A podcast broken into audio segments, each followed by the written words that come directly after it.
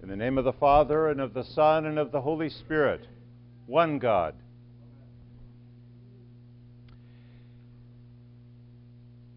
As I was um, preparing for today, best I could, um, as I was reading the appointed gospel, I looked up to see what the name Nathaniel meant.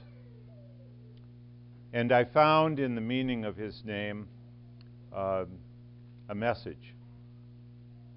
The name Nathaniel means God has given. And as we come to this day, we must all say, God has given. I look to see my father on this, his 96th birthday, sitting there like a shepherd praying among his lambs. I look and I see Stephen. I look and I see Obadiah. I look and I see babies everywhere. And I say, God has given. May we see what God has given. Nathaniel had prayed uh, since childhood in a secret place, hidden by a fig tree. And it must have seemed sometimes to him that no one was listening. The Messiah hadn't come. The enemy still ruled his homeland. And he must sometimes have asked himself, where is the triumph of my Orthodox faith? So he prayed, and he kept praying.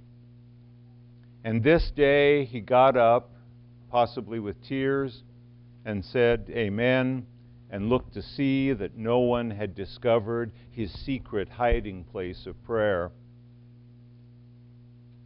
A little later, on the way to town, his friend Philip came to him and grabbed him and took him to meet some new preacher named Jesus. Jesus looked Nathanael in the eyes and he said, I saw you under the fig tree. And he whose name means God has given knew at once that God had heard him. And it was the Son of God who stood before him in the flesh, and that God was about to give him something wonderful. And can it be that God is about to give us something wonderful beyond words? The Lord went on to promise to Nathanael that he was going to show Nathanael and the race of all men the ladder that is the intersection between heaven and earth. And of course, you might wonder where is the intersection of heaven and earth? Where is this ladder? If we turn back to Genesis and find the passage that the Lord Himself is working from, we'll meet the patriarch Jacob on the road between Beersheba and Haran, and we will find out just exactly where that ladder is. Jacob came to a certain place and he stayed there all night because the sun had set. And he took one of the stones of that place, and he put it at his head, and he lay down in that place to sleep. And he dreamed, and behold, a ladder was set upon the earth, and its top reached up to heaven. And the angels of God were ascending and descending upon it. And behold, the Lord stood above it and said, I am the Lord, the God of Abraham and your father Isaac. Your descendants shall spread abroad to the west and to the east, to the north and to the south, and in your seed shall all the families of the earth be blessed. Behold, I am with you and will keep you wherever you go. And I will bring you back, and I will not leave you until I have done what I have spoken to you. And then Jacob awoke from his sleep, and he said, Surely the Lord is in this place, and I did not know it. And he was afraid, and he said, How awesome is this place. This is none other than the house of God, and this is the gate of heaven. The house of God is the gate of heaven. And Paul told Timothy that the house of God is the church. The house of God is the church. In 1 Timothy, we read, I write so that you may know how to conduct yourself in the house of God, which is the church of the living God. The place, the very place where the ladder sent down from the kingdom of heaven touches down on earth, the very spiritual compass coordinates of it, the very address of it, if you will, the place where it sets down is church. And, brothers and sisters, you are sitting here in the house of God. And the gate of heaven is opened up for you, right before you. And the icon windows are opened up to show the beauty that is within.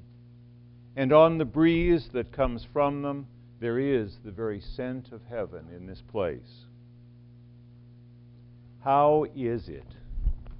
I was asked this morning, how is it that we have been brought to this place? How is it that we have been brought so far from where we all started? How is it that we have been brought to this place? If we truly saw how we have been brought, if we knew the story, if we saw it with the eyes of our heart, it would change the rest of our lives well and truly, we should remember the story of this place, this address. It ought to be shared with our children's children's children. For to my heart's eye, it is as if there was a ladder set down from heaven in this, the most the least likely of all places among us, the least likely of all people. We were not the usual suspects. Yet we were a people. We were a people who in our youth had heard of such a ladder, and we burned in our souls to find it. Where is the church? We asked. Where is the church? In the secret places, as Nathaniel had done, we prayed. We prayed, we studied. Like pilgrims in a land of shallow wells, we thirsted. In a time of famine, we cried out for the bread from heaven. We desired peace, green pastures. Yet many times we were at war here in the combat zone that Isla Vista is, spiritually, morally, politically. And in that, in our zeal, perhaps sometimes we desired more that we ourselves would succeed at the faith in some sort of triumphalistic way. Perhaps we desired that more than that the faith itself and the peace of God would prevail, that the faith and the peace of God would triumph. Perhaps our desire our youthful desire needed some tests. Yet look today what God has given. Grandparents, great grandparents, praying with their children, praying with their children's children. We who were orphans and childless have been granted a heritage in community with the ancients. We have been grafted. We, a wild, a wild branch, have been grafted into holy rootstock. And we sit here now, and before the sight of each of our hearts, there is an open gate and a ladder that rises up.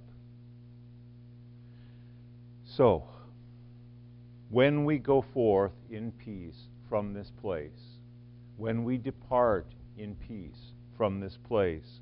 What is it that we carry with us from this place that can never be taken away? What remains that will not depart though we leave? Surely, St. Bridget will still be on the streets, but her patron, St. Athanasius, is moving. What is the memorial of our time here? Even the pagans mark things that are eternal. The emperor, the Stoic Marcus Aurelius said, What we have done in life echoes into eternity. And though we carefully take each icon down, disassemble the iconostas, and box carefully, reverently, each holy service article, the very ground the very ground of this soon vacant lot will have been forever censed and holy watered by what was done here. Soon few passers by will take notice, but we must always remember what took place here. For we, this church, we were born here. This is our birthplace. We were born here. And though, at the leading of God, we move elsewhere to grow, this was where we were born. If in some way we have learned to do some good for our neighbors, will we take the seedling of that virtue with us and plant it in new ground? The rabbi, Brad Hirschfield, a friend, said a thing that is both Jewish and Christian when he observed the test of a faith is not just whether it is good for the faithful, but whether it is good for the whole community. Insofar as we find that serving our neighbor is to be preferred to judging him, we shall see the triumph of orthodoxy.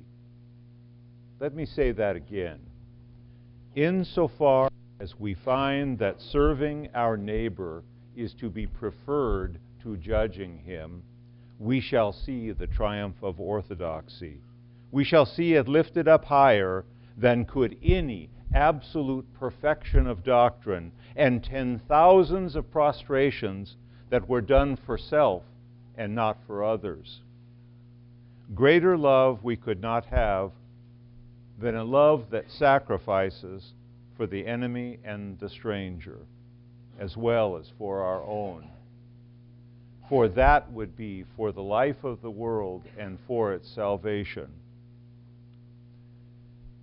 Historically, the Sunday of the Triumph of Orthodoxy celebrates the restoration of holy icons after the dark and destructive reign of the iconoclasts. Yet, how great a triumph would we see in our time if we went forth from here, if we processed forth from here to treat each of our neighbors as bearers of the icon of the image of God. For each of our neighbors bear the icon of the image of God. For even those whose icon is graffitied with the dirt of sin and of despair of the world, even the least likely among them like us, the very most le- unlikely. Each has been blessed to bear the holy image. One Hebrew writing in Greek said, When a man walks down the street, angels go before him, crying out, Stand in awe, for the icon of God is passing by if we see our new neighbors in that way, the faith will triumph. For we have been blessed in our sojourn here that many strangers have been friends, that many enemies have become friends. May this go forth. We must not merely work out our own salvation, somehow we must call all men and women to it. And in this, we have had the sweet communion that sustains us. that amazing grace that has brought us safe so far. Glory to God for all that He has given us here. Glory to God for all that He shall give us where He leads us. It is surpassingly wonderful to be in this place, wherever the mystery of it shall take us. Glory be to God who gives all things.